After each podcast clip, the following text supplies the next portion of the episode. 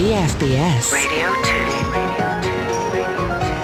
Sitrep with Christopher Lee. Vicky Turner there and the BFBS News team. Thank you very much. Hello, this is Christopher Lee. And you, you are very welcome at the SITREP Roundtable on a sunny, bit blowy, but sunny and warm day in London town. In the next hour, Kyrgyzstan, why the killing is now a region of interest. Afghanistan, another lost cause or the war that never was. Obama proving no one can win three wars at once. Iraq, why the Iranians say bombing's easier than war. Pakistan, why the intelligence people say Taliban's the best bet to avoid war. Karachi, why banning demos won't keep the bombers out. Bloody Sunday, the ones that got away from it all. Bloody Sunday again. Exit stage right. 40 Commando doing the talking, but is anyone listening in the police training unit? The Royal Navy, maritime ops and the future of the Andrew. But the Trident value for review, value for money review, will it be value for money? Military welfare, getting it together, or is it too late? NATO, does it really need Montenegro? Selly making way for Queen Elizabeth? And wounds or injuries, what's in a word that frightens the BBC? We're all going to do it in the next hour. At the SITREP Roundtable, the Director of the Centre for Defence and Security Studies at the University of Salford, Professor Eric Grove, Royal Marine Major General Julian Thompson, and Michael Codner, the Director of Military Studies at the Royal United Services Institute, and of course a former naval person. I want to start with Kyrgyzstan. I think many people have been watching, listening, wondering what's going on there, why it's going on with the Kyrgyz uh, forces and the uh, minority Uzbeks. Let me read you something. It's from a report. The Kyrgyz men broke into her courtyard. That's a woman called Zarifa. They broke into her courtyard and sat Zarifa down next to a cherry tree. They asked her a couple of questions. After confirming she was an ethnic Uzbek, they stripped her, raped her, and cut off her fingers. After that they killed her and her small son, throwing their bodies into the street. They then moved on to the next house and the next house and the next house. Now, that's the gruesome detail which those involved in warfare sadly understand that is quite common. Eric Grove, why is the region, though? Why is what's going on in Kyrgyzstan Uzbekistan so important to us when we think about Afghanistan. That's right, because it's Afghanistan writ large. This part of the world is very important, and Uzbekistan and Kyrgyzstan, etc. This whole area of what I suppose we might call it Southern Asia is very important to Western security because this could well become an area of increased Islamic fundamentalism. Pakistan, of course, is probably even more important than Afghanistan. So although we try, for our own understandable national reasons, to just zero in on Afghanistan, this whole area is a big, big problem. And what you've just read demonstrates how really ghastly is what can happen in these areas. Michael It's also, uh, there are routes into Afghanistan which the Americans in particular use um, to support um, well, NATO and American activity in um, Afghanistan. And any counterinsurgency like Afghanistan, the borders are very, very important. Obviously, it's the Pakistani border at the moment, which is the important one, but the ethnic movements in the north um, aren't irrelevant to all of that essential militarily, uh, Julian Thompson? Well, very essential because, uh, as Michael has said, it, it is the route the Americans are using to come into Afghanistan. Uh, it is part of the, the stans which surround on th- on two sides Afghanistan, uh, and the, the, it could be a, a source of terrorism, of Al Qaeda type operations in the future. And of course, the problem is that it lies between Russia and Afghanistan, and, and who actually is in control there? Question mark. And now the locals are saying, please bring the Russians back because the Russians provided us with stability in the past. So perhaps the Russians might provide us with stability now. back in there? Not, not, not, not especially. But if the locals well, are saying it's cleaned up. But if the locals are saying, please come in, it might be quite tempting. And nobody else can go in because nobody else has got the manpower, the organisation, exactly. nor the will to go in. And, like Michael. And if you look at the Russian record in Chechnya, um, uh, Grozny, and the way they handle uh, this sort of situation, it's um, at that extreme end that's. Um, United Kingdom and other Western countries have, um, like have moved away from, however Exactly. effective it may be in the short term. And but but clearly, given what we've just heard about what the people are like there, the Russian approach, although I hate to say it, might be quite effective. Right.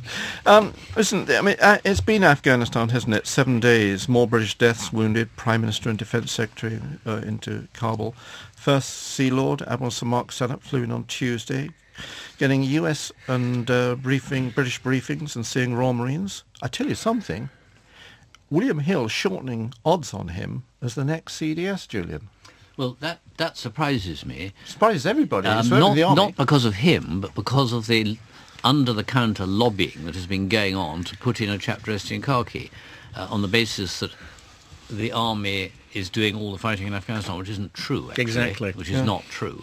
Um, and in, I would like to see uh, the first sea, the present first sea lord go in as, as CDS actually, because I, I think he's probably got a, a wider strategic view on events than the sort of stuff I hear coming out And- of Mod Army. Exactly, and he's a very intelligent man as well. A very intelligent man. Yes, was it, he was submariner. He was, yes. So was the he- last naval CDS.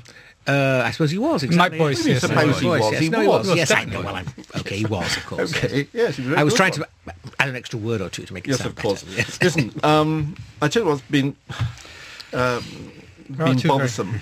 Um, we had the Afghan uh, Taliban saying it has captured as many as 40 Pakistani soldiers after attacking their checkpoint in a cross-border raid. Uh, Michael, the, I mean, the, the Taliban do hit uh, checkpoints. They don't normally capture or go in and take uh, Pakistan soldiers, do they? You wouldn't have thought that there was um, huge advantage in doing that, um, bearing in mind they then have to do something with them, um, uh, um, um, unless there is some. I suppose there is the perception of that they are moving into that military phase, which Mao said was the third phase of an insurgency. Once you've stopped war, when you've been doing the war amongst the peoples for so long, and when you're beginning to win, you then go on to a military track with an objective like seize the capital or whatever it is. Um, that would be the, the logic, unless they would be useful in other ways, like getting intelligence, etc. Yeah, talking about intelligence, though we also had this week a London School of Economics report that Pakistani intelligence is so deeply involved in the arming and funding of the Afghan Taliban that it holds a seat on the Militant um, Leadership Council. Um, the report's author is Matt Waldman. Matt, why would the ISI, the Pakistani intelligence, support Afghan Taliban? Well, I think it's largely due to the ongoing latent conflict um, with India. Uh, we've got to remember that since uh, 1947 that there have been three major conflicts between India and Pakistan and a number of other clashes. And I think Pakistan is concerned about the very good relations between uh, the regime in, uh, in Kabul and Delhi. Um, they see that Afghanistan is, a, is, a, is in their eyes, um, a, a strategic depth on their western flank. Um, and I, I think that, that probably explains uh, why they have been uh, conducting these activities. Tell me the um, the extensive res- uh, support that people talk about. Um, what is it in, in, in practical terms? What does it, sorry? What in practical terms? What is what is the support they're getting? Well, I mean, I think it's it, the different different types of support. I mean, on the one hand, you have sanctuary so that fighters can very freely cross uh, the Afghanistan-Pakistan border. And of course, when you look at insurgencies in the past, it's very clear that those insurgents that have access to places where they can recuperate, prepare, uh, recover, and uh, you know, to actually make plans for their operations inside uh, the country where the insurgency is happening, they tend to succeed, or they have a much better chance of succeeding. Um, the support is also in terms of um, munitions, uh, according to the interviews that we, we uh, undertook, so munitions as well as uh, other supplies and finances. And in addition to that, I think there, there seems to be, uh, again, as the interviewees say, and, and I spoke to many uh, insurgent commanders, is that there is also this heavy influence in terms of the operations that are undertaken in the field and the strategic sort of decision-making at a higher level. Tell me, I mean, far from me to say that some guy like you that's actually been there and got this information is being conned, you don't think they're trying to pull a fast one on you, do you? Just to wind up the whole story of the Pakistan intelligence in, uh, people in, interfering with, with, with something they shouldn't be.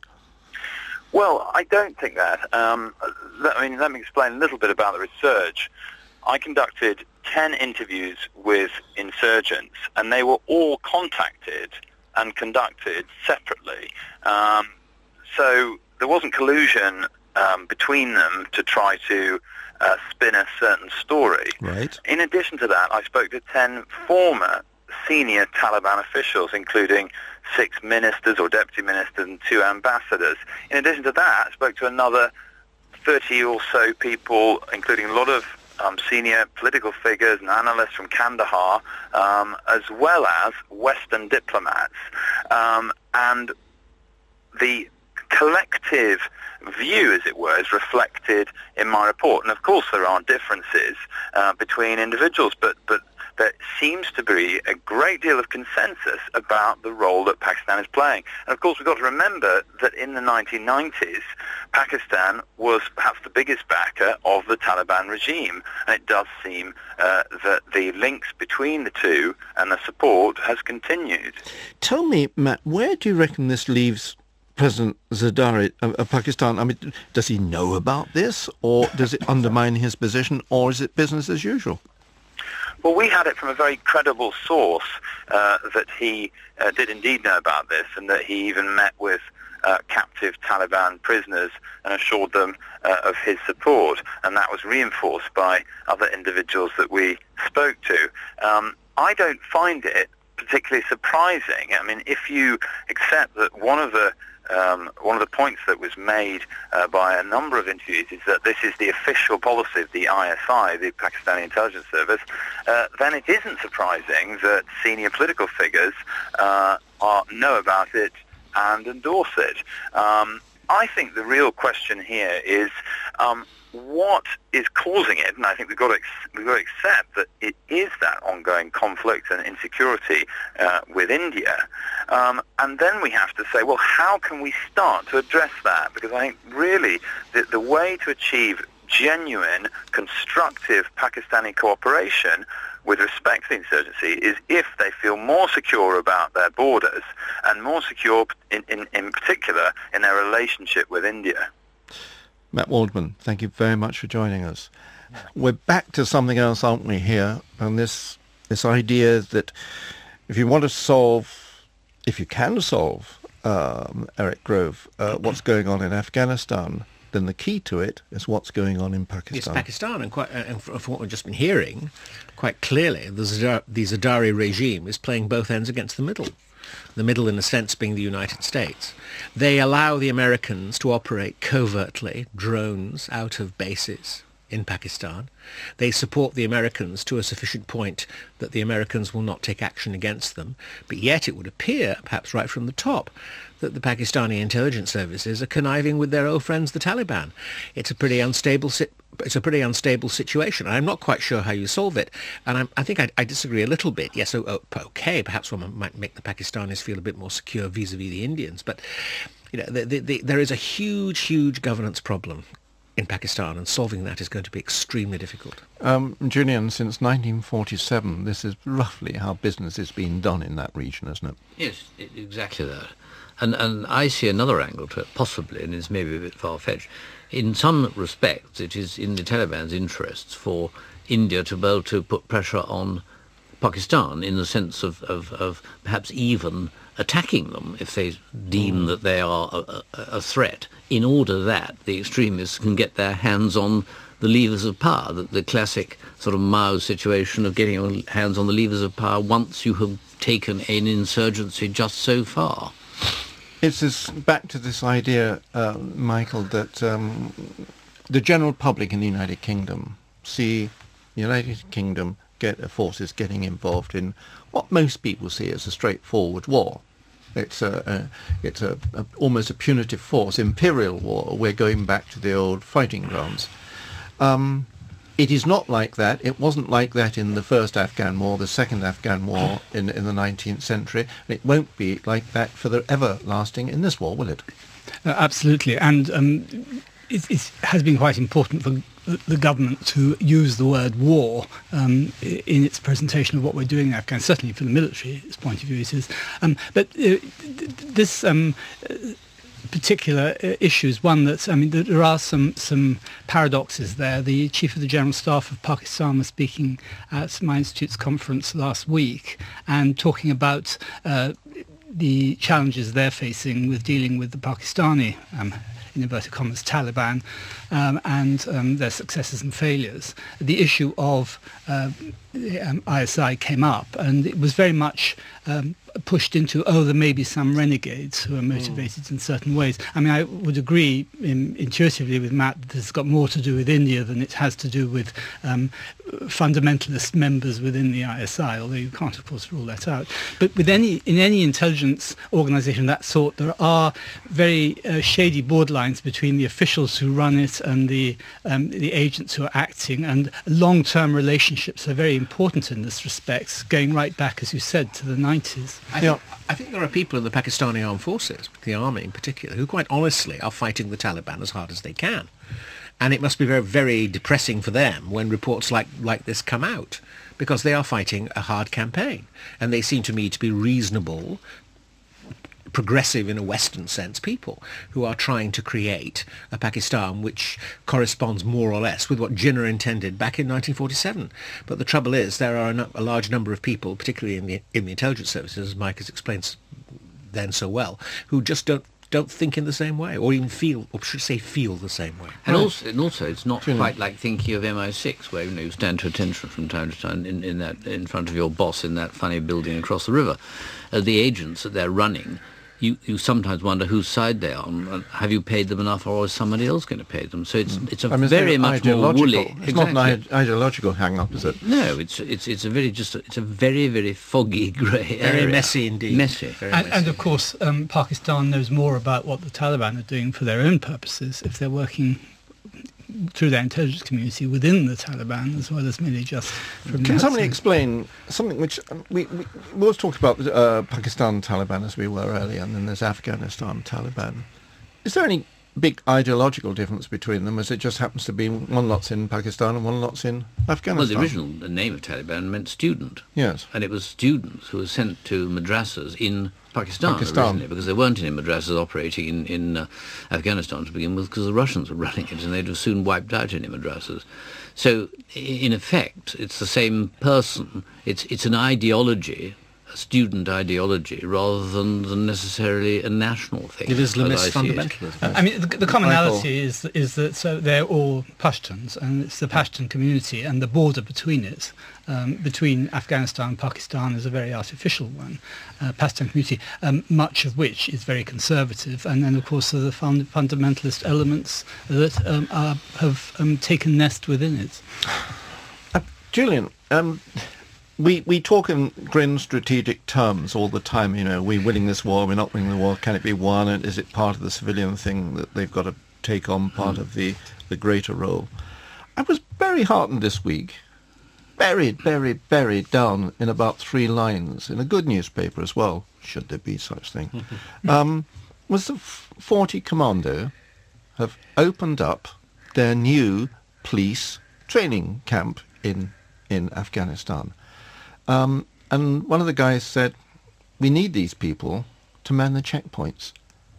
That's a pretty good achievement, isn't it, really? It is. I've just come back from the Army Staff College listening to lectures about Afghanistan. It's quite clear, the Army, and the Royal Marines, of course, are quite clear that killing Taliban is not the aim. People may think that's the aim, but it isn't. The aim is to win over the people.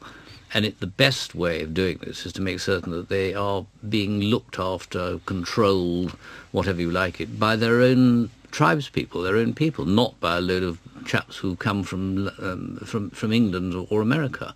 That's the whole game, and everybody understands this. Uh, who's doing this? The problem, of course, is that there are not enough boots on the ground to make certain that the areas that you have taken over and you now want to turn back into a peaceful situation are going to remain that way necessarily. This is, I think, their main problem. Yeah, and the other part of it is that just like Iraq, uh, the training and the uh, professionalism of the police is the hardest part to achieve. It is because the, the the army, the Afghan National Army, is doing quite well, in fact, and they're now sort of almost laughing and saying, "Are you the fifth battalion to come along and mentor us?" Uh, you know, uh, we now know. In other words, understated, mm. we now know a bit more about it than you do, mm. which is good. This is excellent. The police have always been very corrupt and have never been in the same league as the army. So this is a very difficult thing to do, but it's something that's got to be done. I remember us talking about this God, last year, saying that what people forget in this country is that if you're a policeman in Afghanistan, chances are you're going home at night, and therefore you're terribly vulnerable. Absolutely, yeah. yeah. yeah. yeah. Uh, uh, one, one, of the problems is that um, uh, soldiers are not necessarily the best people to train police. There is a very specific police culture that, uh, and, it, of course differs depending on where you are. But um, this has been a problem. It's a problem with Iraq, with Americans trying to train, uh, train Iraqi police, that they're not necessarily the best people. I'm not saying that the Royal Marines aren't probably as good in inverted commas soldiers as any for training police, but it, but it is an issue.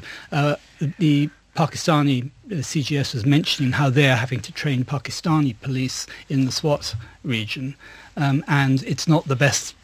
They're not the best people to train police, but you can't get police out of Western countries, and they, because they've got their jobs at home. They're not designed for expeditionary training operations as armies um, and, and navies. And the security situation. I mean, the, the, intermediate thing, and I quite agree with what Michael says, you actually want policemen to do it, but there is an intermediate stage. You can use Royal Marines Police and, and Royal Military Police, who mm. are police trained and understand things like the rules of evidence and how you how you arrest people and all that sort of thing, which is, is sort of halfway towards yeah, yeah, doing it. Yes, it's minimum abuse rule of law. But um, also, of course, what you're trying to train is pretty gutsy, punchy police, the gendarmerie type of police, and that is obviously much nearer to military, military who are used to operating in constrained ways in rule of law operations. Um, it's not just, certainly yeah, I mean, it's far removed from the LO, LO, LO sort of sort of concept that we have of yeah. what sort of policeman you're trying to uh, change. Let's go to the United States. Um, in fact, to Cedar City, where Michael Stathis is the professor of international politics at the University of Southern Utah. Michael, um, all these stories that are coming from Pakistan, and if you heard it earlier about uh, the intelligence uh, services, uh, Pakistan intelligence services apparently mentoring Taliban, um, and stuff that's coming from Afghanistan, it must be the ammunition for those who would say Afghanistan is an unwinnable conflict. Why don't we just get out, Mr. President? There, especially at this time, is uh, enormous public sympathy for uh, for that kind of an attitude, and uh, both uh, the White House uh, and the Pentagon are doing their best to uh, give some encouragement to the American people and build a believable case that uh, one, uh, there are positive things going on. Two, this is winnable and three, uh, it's not going to be an uh, an unending uh, situation. That there is a light at the end of the tunnel, uh, to use an old Vietnam uh, analogy. Um, this is why uh, the presentation uh, by General Petraeus uh, before members of Congress this week was uh, really so important, even though more or less overshadowed by the Uh, the Gulf of Mexico oil spill. Nevertheless, um, uh, uh, Petraeus uh, gave an interesting uh, presentation, uh, although it might have been described as, shall we say, tongue-in-cheek, faint praise for what, what, what is going on. He had a difficult time health-wise, but he came back and actually not only praised Obama's efforts currently in Afghanistan, um, but actually suggested that um, uh, things may be ahead of uh, the time schedule uh, originally put forth. And of course, uh, that uh, that uh, timeline um, has very very significant suggestions of a pullout late in the summer of next year. whether that will happen, of course, is, is, is unknown. Yeah, Michael. I mean, for for those people who sort of missed uh, the general's little health problem, I mean, he collapsed when giving evidence to the Senate. Uh, it was the Senate, I think, on setbacks in the Afghan campaign, and he said it was dehydration um, and and then he was back in and firing on all four. Um, it is that thing that becomes so symbolic, doesn't it? That sort of glitch in the presentation. I, it, it, it is ironic that it took place for whatever reason, and it might have been dehydration, uh, uh, could have been the heat and the humidity, who knows? But uh, uh, it, it's the kind of thing that uh, uh, puts writing on the wall. It's it's not a good omen, uh, you know, for regardless of what what he had to say, and um, I, I think a lot of people, a lot of Americans looking at that come away with that image, and it's an unsettling image rather than the positive me- message that uh, that he put forth, and that's not a good thing. Yeah. I was looking at some of the numbers this week, popularity numbers, and it tends to show that President Obama um, has a difficulty in fighting three wars, Afghanistan, Iraq still there, and the biggest oil slick in American history. And it is a war there as well, isn't it? Oh, I think so. Uh, on, on, of course, a different level, but uh, uh, very much so. This has been uh, an incredibly uh, bad time for the, the, president. And given that, um, his presentation two nights ago on national television, quite frankly, fell a little flat. It was not one of his better presentations, and he's very well known for being able to put forth as a significant orator. But um, uh, it, it, was not one of his better efforts, and uh, of course it was uh, meant to set up uh, a, a, very important meeting with uh, uh, British petroleum officials yesterday. The good news, uh, if there is some, is that uh, the meeting with uh, the BP officials yesterday probably went much better than a lot of people thought it would. And uh, uh, even some Republicans are giving uh, uh, some recognition to uh, the president as, as coming through. amazing what the promise of a $20 billion escrow account will, will do for, for attitudes. But um, most accounts are suggesting that, uh, at least on paper yesterday, the president came away with promises from BP, uh, basically fulfilling everything that he wanted to get from them uh, in terms of uh, accountability. And uh, that's about as good a piece of news as the president has had in a very, very long time. Certainly, a better situation than BP officials are going through even as we speak, especially Tony Hayward, uh, as they are giving uh, testimony before a congressional panel uh, today. Yeah, I hope they have plenty of uh, bottled water. Isn't uh, just the final point on this? Um, the president arrived, and uh, the biggest problem in his intro was not a possible leak in the Gulf. The biggest problem was Afghanistan. It is still the biggest problem, and it's the one that he will take into the uh, midterms in uh, this coming autumn, November, and it's the, probably the one that he will take with him around his neck when it goes for a second term. Oh, I think it definitely is, and uh, it is why the comment by Petraeus uh, that things are ahead of schedule was uh, so vitally important this week. Uh, now, whether it holds true, of course, we don't know. But uh, three major things I, I, think Obama and the Democratic Party have to hope will start to show some sense of finality. One, of course, is Iraq. and the hope is that come come September that uh, there is clear evidence that uh, uh, uh people are coming out of uh, Iraq, that that is uh, more or less a settled situation. Two, that by that time, that the uh, oil leak uh, is being contained, that the, the cleanup uh, is is proceeding, and I, I think maybe more importantly that compensation um, uh, uh, uh, is starting to work uh, down in the Gulf area, and uh, people are happy about uh, the compensation. And of course, three, and it's, it's a major number three, uh, the future of of Afghanistan. And I, for one, look at the comments of Petraeus and the hopes of Obama with a great deal of skepticism. I just don't know. Michael Stathis, I thought I'd never hear you say that. Okay. Professor, you. thanks very much. Talk to you soon. Bye now. Bye now. Now listen. Uh, I think, can I say a couple You will. emerge from this? firstly, it is that the thing about a surge, as it was in Iraq, is that more people get killed in the short term, but fewer people get killed in the long term, or the medium term at least. So you can make it appear that things have stabilised and are peaceful and that could be quite a good scenario f- for sort of getting out. This is this was the Petraeus strategy in Iraq. It worked very well actually in But this 2008. ain't, this ain't Iraq we're talking about. It's quite no, place. well, no, but actually the same kind of thing of dominating, dominating the area, protecting the people, or trying to op- operating in much larger numbers. The second point is this: Petraeus is a very active person. He runs a lot, and at his age, he shouldn't. He should be more careful. We have just lost one of the finest officers in the Royal Air Force. Hmm. Air Chief Marshal Chris Moran, who was uh, who was a very very next, yeah. who, who would have been the next chief of the air staff, an officer. He was a friend of mine, a, a charismatic officer, a huge just loss to the country, and he was running and he overstressed it.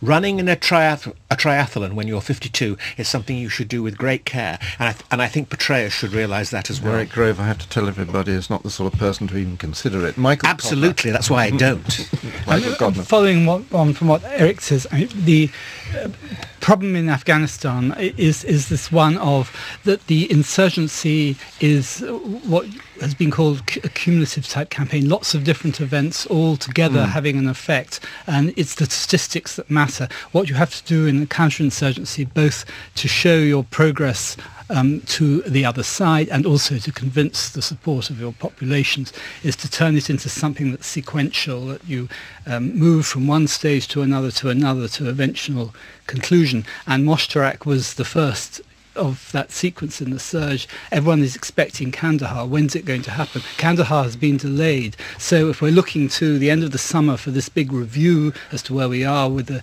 which is what um, Obama and Gates have both said, um, with a view to um, reducing numbers, etc. Um, from the perceptions of the publics, we're behind the curve because Kandahar hasn't yet happened. However, Kandahar is going to be dealt with. It's not, I think, the great siege that everyone was but, uh, expecting. well, but then I, I was talking to somebody on the Senate Armed Services Committee, and I said, uh, "Are you bothered about Kandahar?" Because uh, General Stanley McChrystal has said, "Well, you know, it's a bit of a delay," and he said, "We don't mind uh, if it's a delay, as long as we understand." Because nobody here understands what we're trying to do there anyway. And he said exactly. that not cynically. And he said, how can we understand what we're trying to do? Because everything is trying to keep pace. And we're coming back, uh, Julian, to the idea, talking about the civilian, needing civilian police, but the training that 40 Commando, for example, are doing when, when, when, they're not out.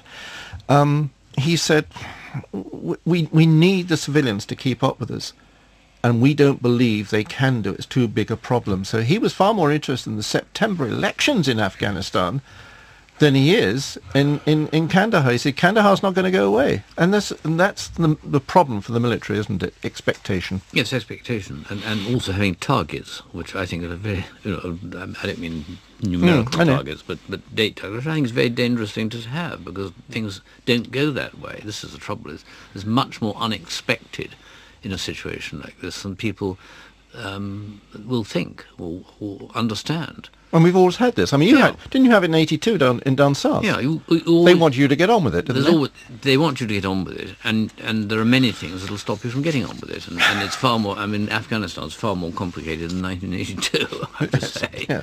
Tell me, just one other thing, um, Eric. It's a, it's a sort of footnote. We were talking about Pakistan.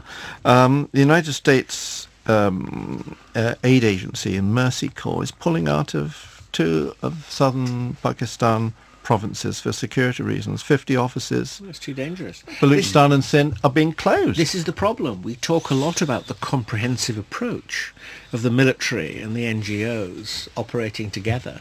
But the problem is, as soon as it gets in any way rough, the NGOs can't operate because it, it's it's too dangerous. And it's one of the fu- it's one of the fundamental flaws, really, in the whole idea of a comprehensive approach to dealing with insurgencies. It's Yeah. very very difficult. Very very difficult. Yeah, and you can't. It doesn't matter who you are. Do you see, Michael uh, Codner, that, for example, in Pakistan, they've they've actually sort of banned demos in Karachi. The idea is to keep the bombers out. This doesn't keep the bombers out, does it? I mean, the bombers don't need more than a market to do their work. Absolutely, and um, and it gives the wider impression of suppressing suppressing um, democracy, popular expression, and all the other things that work against Pakistan in the in the wider international community. Okay, look, the time is 37, gosh, we're late. Uh, uh, 37 minutes after the hour. Uh, you're listening to SITREP on BFBS Radio 2 with me, Christopher Lee. Still with me, um, Eric Grove, Julian Thompson and Michael Codner. If you've just joined us, you can catch the whole programme simply by going into bfbs.com forward slash sitrep and clicking on listen again. Can I just um, ask you um, about something which the, um, uh, the uh, government's announced today? Um, two projects have been uh, re-looked at, if you like, uh, today, and it's part of the cuts in spending. Um, there's the successor to deterrent extensions to conf- concept phase, uh, which is, in other words, this is Trident, isn't mm. it, yes. Eric? And they're looking at the sort of value for money progress. Yes. Uh, why? Well, the, the, political reason is that the Liberal Democrats uh, were very much against it during the election, and they said they wanted an alternative nuclear system, and the government is uh, and, and, the coalition is therefore taking a look at the future of Trident.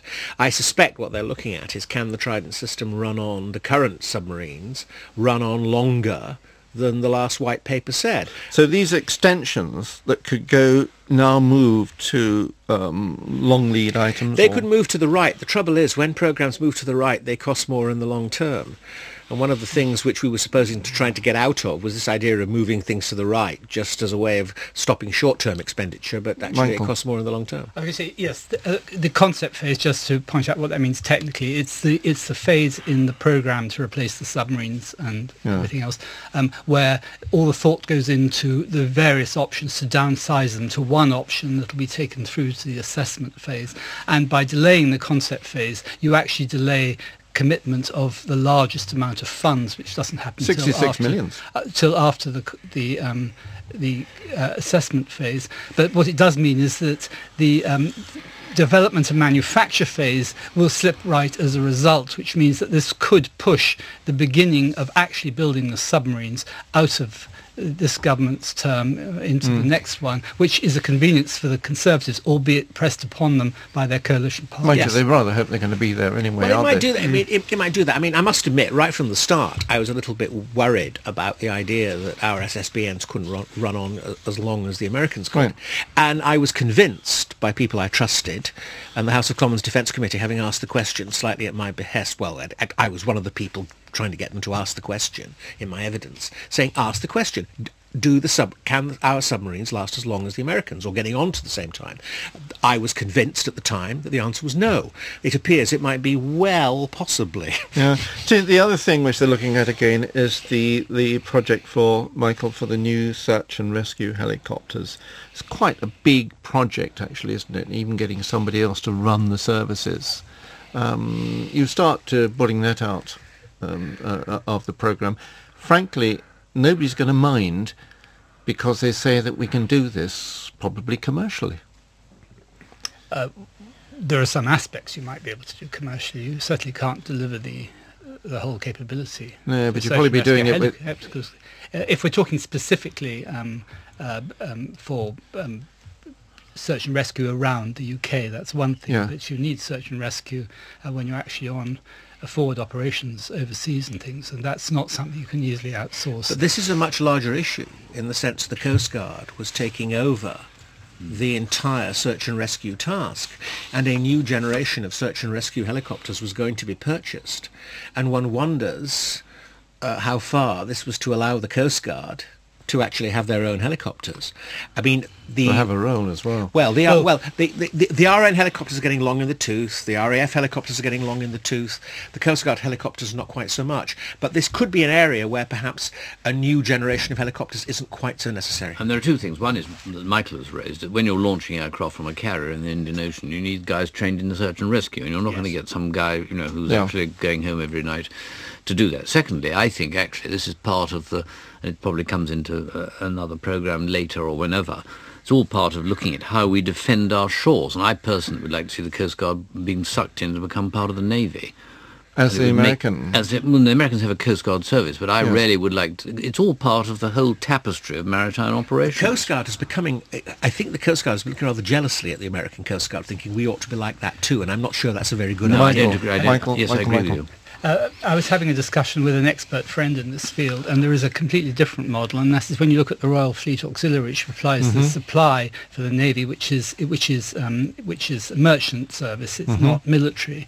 Um, there is a model where you could combine uh, the Royal Fleet Auxiliary with the Hydrographic Service and the Coast Guard Service, and this would be a, a non-military organisation, um, more along merchant lines. That doesn't cover the helicopter issue directly, although You could bring a lot of these in, But couldn't we're talking about a completely different model, which could be very, very effective, Yeah. particularly given the tradition of the Royal Fleet Auxiliary, which is exemplary as um, civilian organisations go in delivering value for money in a way that even the Royal Navy finds it difficult It to was, do. it's odd, isn't it, in, in, in some ways. Do you remember when we had the announcement they were going to um, get rid of some of the small craft like mine hunters, etc., and then thinking the next phase is when you come away from Afghanistan, you then have to start thinking, right, we have to defend our shores much closer.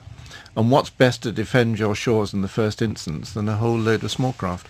And we have a legacy in that particular area of i- i- considerable expertise internationally. I mean, we have Yeah. some of the best. Remember, Yeah. there are a large Uh, number of P2000 craft in the hands of the University of Royal Naval units, which could be used for other purposes if they wanted to. Most of them are used for other purposes as well. Well, I know they aren't. The only are very effective. Okay, and listen, I want to talk about Bloody Sunday. Almost everybody's had their say about the Bloody Sunday report. I read it and I was struck by the evidence that hasn't been highlighted that much. You know, we're pointing at the soldiers. but what about the people who had policy and ultimate command, the politicians? Um, anybody? Uh, Eric, are these the ones that sort of not quite got away with it, but have got away with it? Well, up to a point. I mean, the whole the whole the sort of policy context was rather heavy-handed aid to civil power, a bit based perhaps on what had happened in previous years in the in, in the Middle East, in Aden, for example, and that was totally wrong. However, I must insist that. The, the politicians and the high higher commanders probably expected the soldiers to act in a professional manner, uh, which means Well, I was struck by how not little- firing, not firing Yeah. at people, or not firing Well, at hang them. on. Let's, let's ignore that bit because that's been gone over. But Michael Codner, I was struck very much in the evidence that I sat through, but also the evidence that I ed- read. Uh, how much a lot of these guys, the politicians, the senior civil servants, seem to get away with by saying, "Well, it's a long time ago, you know. I've done all sorts of great things since then." Um, but yes, I and Ted Heath, late Ted Heath. Yes, I was prime minister, but I wouldn't be expected to know anything, and I can't remember what happened afterwards. When you consider it changed, the way Ireland went. But it was also uh, a watershed in other ways, and that is what you have before Bloody Sunday, or before um, the the rebirth of the Troubles, is you have um, a pattern of, of of operations generally abroad, as uh, Eric's indicated, where some quite brutal actions were taken in support of civil power. When we're talking about Ke- Ke- Kenya, as it was called then, uh, Malaya or whatever, um, when you actually bring all this home uh, in the latter part of the 20th century in support of in aid of civil power, in support of the police, into a very different regime, uh, which is very much domestic at home, um, and uh, and uh, you have a whole uh, political system, a whole political culture, and indeed a military that has to switch from one to the other. Uh, General Julian will be much better qualified to talk on this subject than I. And I think, I think it, is, it was a, a watershed, when it was, but it was a part of a watershed, if, if you can have part of a watershed. The, the IRA recognised very early on when the British Army went into Northern Ireland that they, because they were seen to be protecting the Catholics against the Protestants, they had lost the battle. The IRA had. And they were putting up things on, on walls saying IRA equals I ran away mm-hmm. Mm-hmm. and and they had to somehow get back in control. And the way they did it, which was quite crafty, was to generate problems that put the British Army into a bad light, which meant that the population swung their allegiance from giving them tea to kicking them in the fork when they came round to see them. And this was part of it. This, this was part of it, and, and the problem was that, that it was suckered into taking actions that needn't have been taken here in the Bogside. What is also true, though, and, and one wants to talk to someone like Michael Rose about it, who was there, that there was firing going on. I know not by the people who, who were shot. So you have an atmosphere where there are bullets flying around. People are not quite sure where they're coming from. Everyone is hyped up. Orders are disobeyed. Soldiers are sent where they were told not to be sent. And you have it absolute sucker trap for the army. And the IRA are laughing all the way. This Yeah. is the problem. Can I just come back to this point? And I, um, I think we've got uh, uh, Richard Norton Taylor, uh, the uh, Defence and Security um, uh, editor at the Guardian's on the, on the line at the moment. Are you there, Richard? I am, yes. Yeah, can I just bring you to this, and then I want to talk about theatre. Um, I looked at some of the uh, evidence, including the the annex on, for example, cabinet meetings and briefing papers before Bloody Sunday that led up to Bloody Sunday. Everything from Number Ten to the MOD, and I think there are some there's some evidence to suggest that all these guys, the defence secretary, the defence minister, the permanent undersecretaries, etc., and even the late Ted Heath himself, seem to have got off lightly in uh, in in this inquiry. Well, I think they've certainly the Saville has skirted over what was happening in London, what was talked about in London, and also between Heath and Faulkner, William Faulkner, the Prime Minister of Northern Ireland at the time. And it was clear from a lot of the evidence, actually, you don't have to necessarily go back to the history, but the evidence that Saville himself heard about the dilemma uh, of the, the, the, the British politi- senior politicians and Northern Ireland politicians felt. Because on the one hand, as has been said, you get the concern about uh, uh, what uh, the, the um, Republicans uh, uh, are, up to. You have divisions over, including divisions within the army, actually, over uh, internment and what that would lead to. At the same time, the need to keep on side with the unionists, and this produced a, a really unclear and confused atmosphere and and attitude at the top. Um, which Heath himself was partly responsible for, I think, and he got off lightly, certainly, in my view. Right. Let's talk about plays. Let's talk about your play on Bloody Sunday, which I first saw at the Tricycle Theatre. Those people who don't know the Tricycle Theatre, it's in uh, Kilburn. And I saw it, Richard, was it 2005? Oh, yes, that's right, I think. That's right, yeah. And it Well, obviously... Went to the Dublin Theatre Festival, actually. It did, didn't it? Yes. Anyway. Yes. Um, what I'm what I, what struck me at the time about it, because I mean the whole thing was still going on, that you could not come to any conclusion in that play Yeah. because there was no conclusion yet. Yeah. It was a strange experience. Now we've we've had, to put it sort of crudely, the, the final act. Um, would you change, or is there something yet to be answered that would satisfy you as the dramatist? I don't think so, because um, I don't know other inquiries too, like the first one into the death of Stephen Lawrence, and it's the witnesses and the cross-questioning which helps to produce the drama. And indeed, I think the extension of journalism, really, um, because you've got um, thousands of words, which normally on a, on a running story, if you like, an inquiry, I mean, or rather than the event itself, the inquiry into the event, which goes on, well, heaven knows, in Saville's case, many years, and as a journalist, you get um, maybe 400 words one day, maybe a thousand one weekend, and maybe a few hundreds the next weekend as witnesses give evidence. But to get the whole picture, I think, clearly, without sounding too arrogant about it, I mean, it's much easier for any sort of person really writing for the theatre with bums on seats and so on, people listening to something for two hours and more, to get the picture of the evidence, the detail, which is really, really important. And people said, I think, that uh, my um, extracts from the Saville hearings was actually quite fair because you couldn't ignore. Obviously, you've got the the, the, the, evidence, the very dramatic evidence of the families of the victims, and you've got quite dramatic evidence from uh, para, the paras and also the senior officers, where there are divisions, of course, which also helps to make a drama. And the character of, say, someone like Sir General Ford, head of land forces then, and you get uh, the brigadier who's caught in the middle between Wilford, the commander of the one para, This is Pat MacLellan, wasn't it? Who, whose orders were disobeyed. So you've got that. That is drama itself. Yeah. You see, I've, I've been thinking uh, that, I mean, I, I see these inquiries as almost set piece dramas. I mean, there is, they are theatres as you, as, as you sit and watch. Because I remember going to Chilcot and seeing, um, Yeah. seeing some of the, uh, giving evidence at the Iraq inquiry. And you looked at their faces as much as you could, sitting be there. Um, and you saw all the expressions that you would see from a Suchet or um, or any other actor, um, almost playing the part. It was coming from the gut. That's important, isn't it? It, it is important, and if I mean actors are, are, playing, not impersonating, but they're playing these real people who, who gave evidence, and um, when someone's in the witness box, they they're, they're, they're in a quite tense situation. I mean, they want to tell the truth. They swear the oath, most of them, and um, they, uh, they they they are they're under they're in the spotlight. Um, whether it's in the Chilcot, rather sort of more relaxed, sitting down on a sofa kind of um, mm. atmosphere, it doesn't make it less effective, I have to say. Mm. Uh, or or in, in, in, a kind of in a tribunal, which is more like a trial.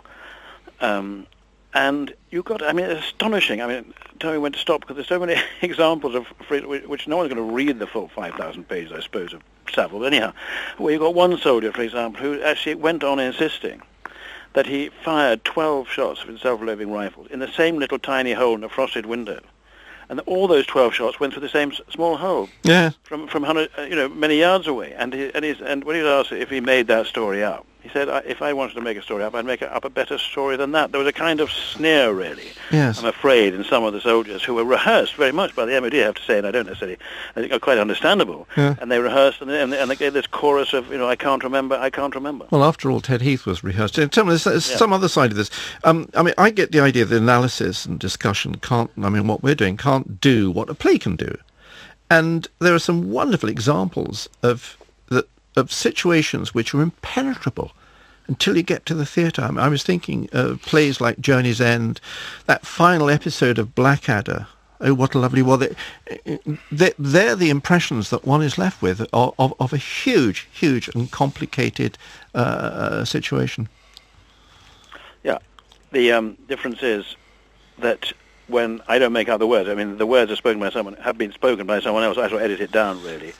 Um, it takes someone more, rather more creative, let's put it that way, when you get Blackadder Journey's End and so on. Mm. But the point is there. I think that theatre is a very effective medium, actually, and I'm talking as a journalist, where, you know, you do not know where your 500 words or the 1,000 words tomorrow, uh, uh, whether the reader is ignoring uh, your story on that page or coughing over his cornflakes or whatever, or actually taking it in and being quite interested.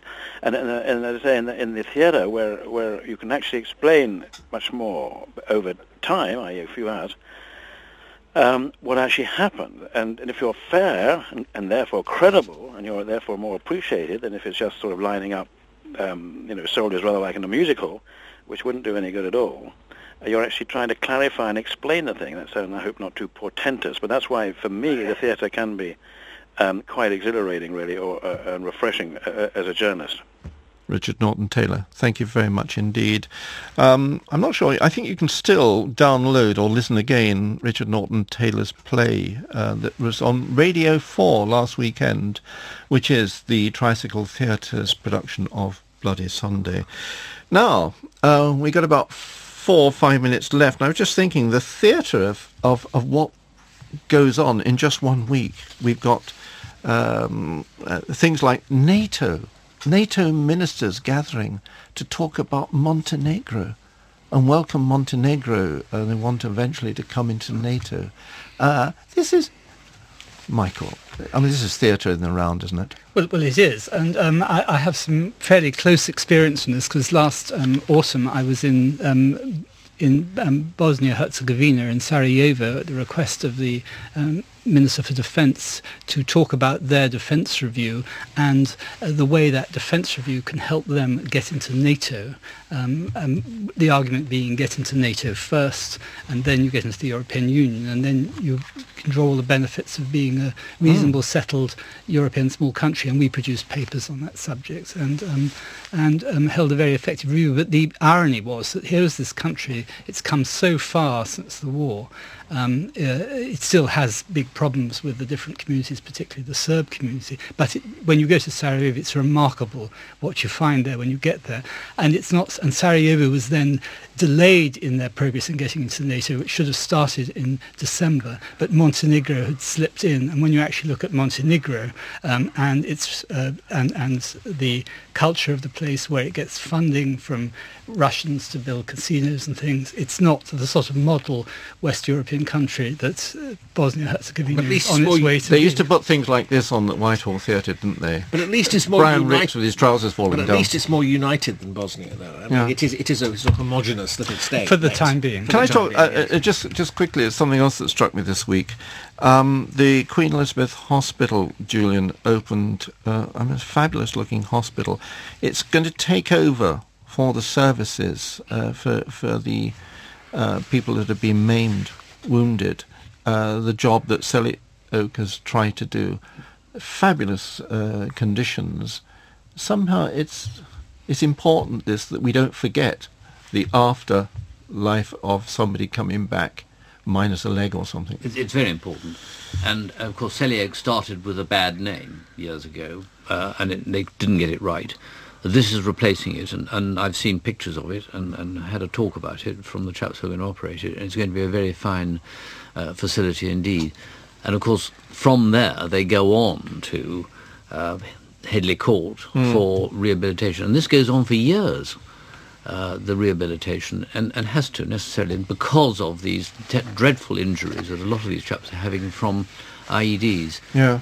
And consequently, I mean, it goes on for the rest of their lives. Yes, it does. I mean, Yes. I was talking to a young para the other day who'd lost both legs and one arm, and, and, and is now hoping to go back. He's now working in a store in the parachute training thing, and he's, he's training as a sniper, and he hopes to go back to Afghanistan because he Yeah. says he can shoot with one hand. Yeah. On that, on that subject, Julian, we had a most remarkable young um, um, black um, Royal Marine speaking at our institute yesterday, Ben McMean, Ben McBean, um, on he lost an arm and a leg on his experience um, with a view to improving the welfare section.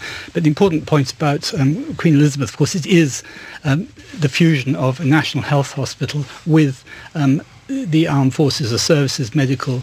Um, Aren't your people doing something about this tomorrow at the, We did. Or was it last week? It was yesterday. It was yesterday. I missed it. But it, it, it is Yeah. hopefully the proper conclusion from a, a sequence that goes back to a pretty shambolic start in the late uh, 1990s when Yeah, they yeah. started this process Quick- and it wasn't well thought through. A quick one. We got 15 seconds. Uh, BBC can't seem to get talks about injuries when I would talk about wounds. Why is that? Well, because injuries sound more friendly. I, I get very angry about it. The guy gets wounded, he doesn't get injured. yeah. Yes. And any more money on uh, Admiral Stanhope becoming the next C- CDS? Can I just Come make on, one naval point? person, Can I just make one point? There, there are two very fine generals. We've, there's three of us around here all have naval backgrounds of one sort and another. I think we ought to point out there is David Richards and Yes, there is Nick Houghton, who very- are very good candidates. Exactly. Five on the nose on the lot of them. That's it for this week. My thanks to Michael Codner, Eric Grove and Julian Thompson. Um, next week we look at the future of all three services in the SITREP special on the Strategic Defence Review. I'm Christopher Lee. Mary? Mary's in the hut. Sitrep with Christopher Lee.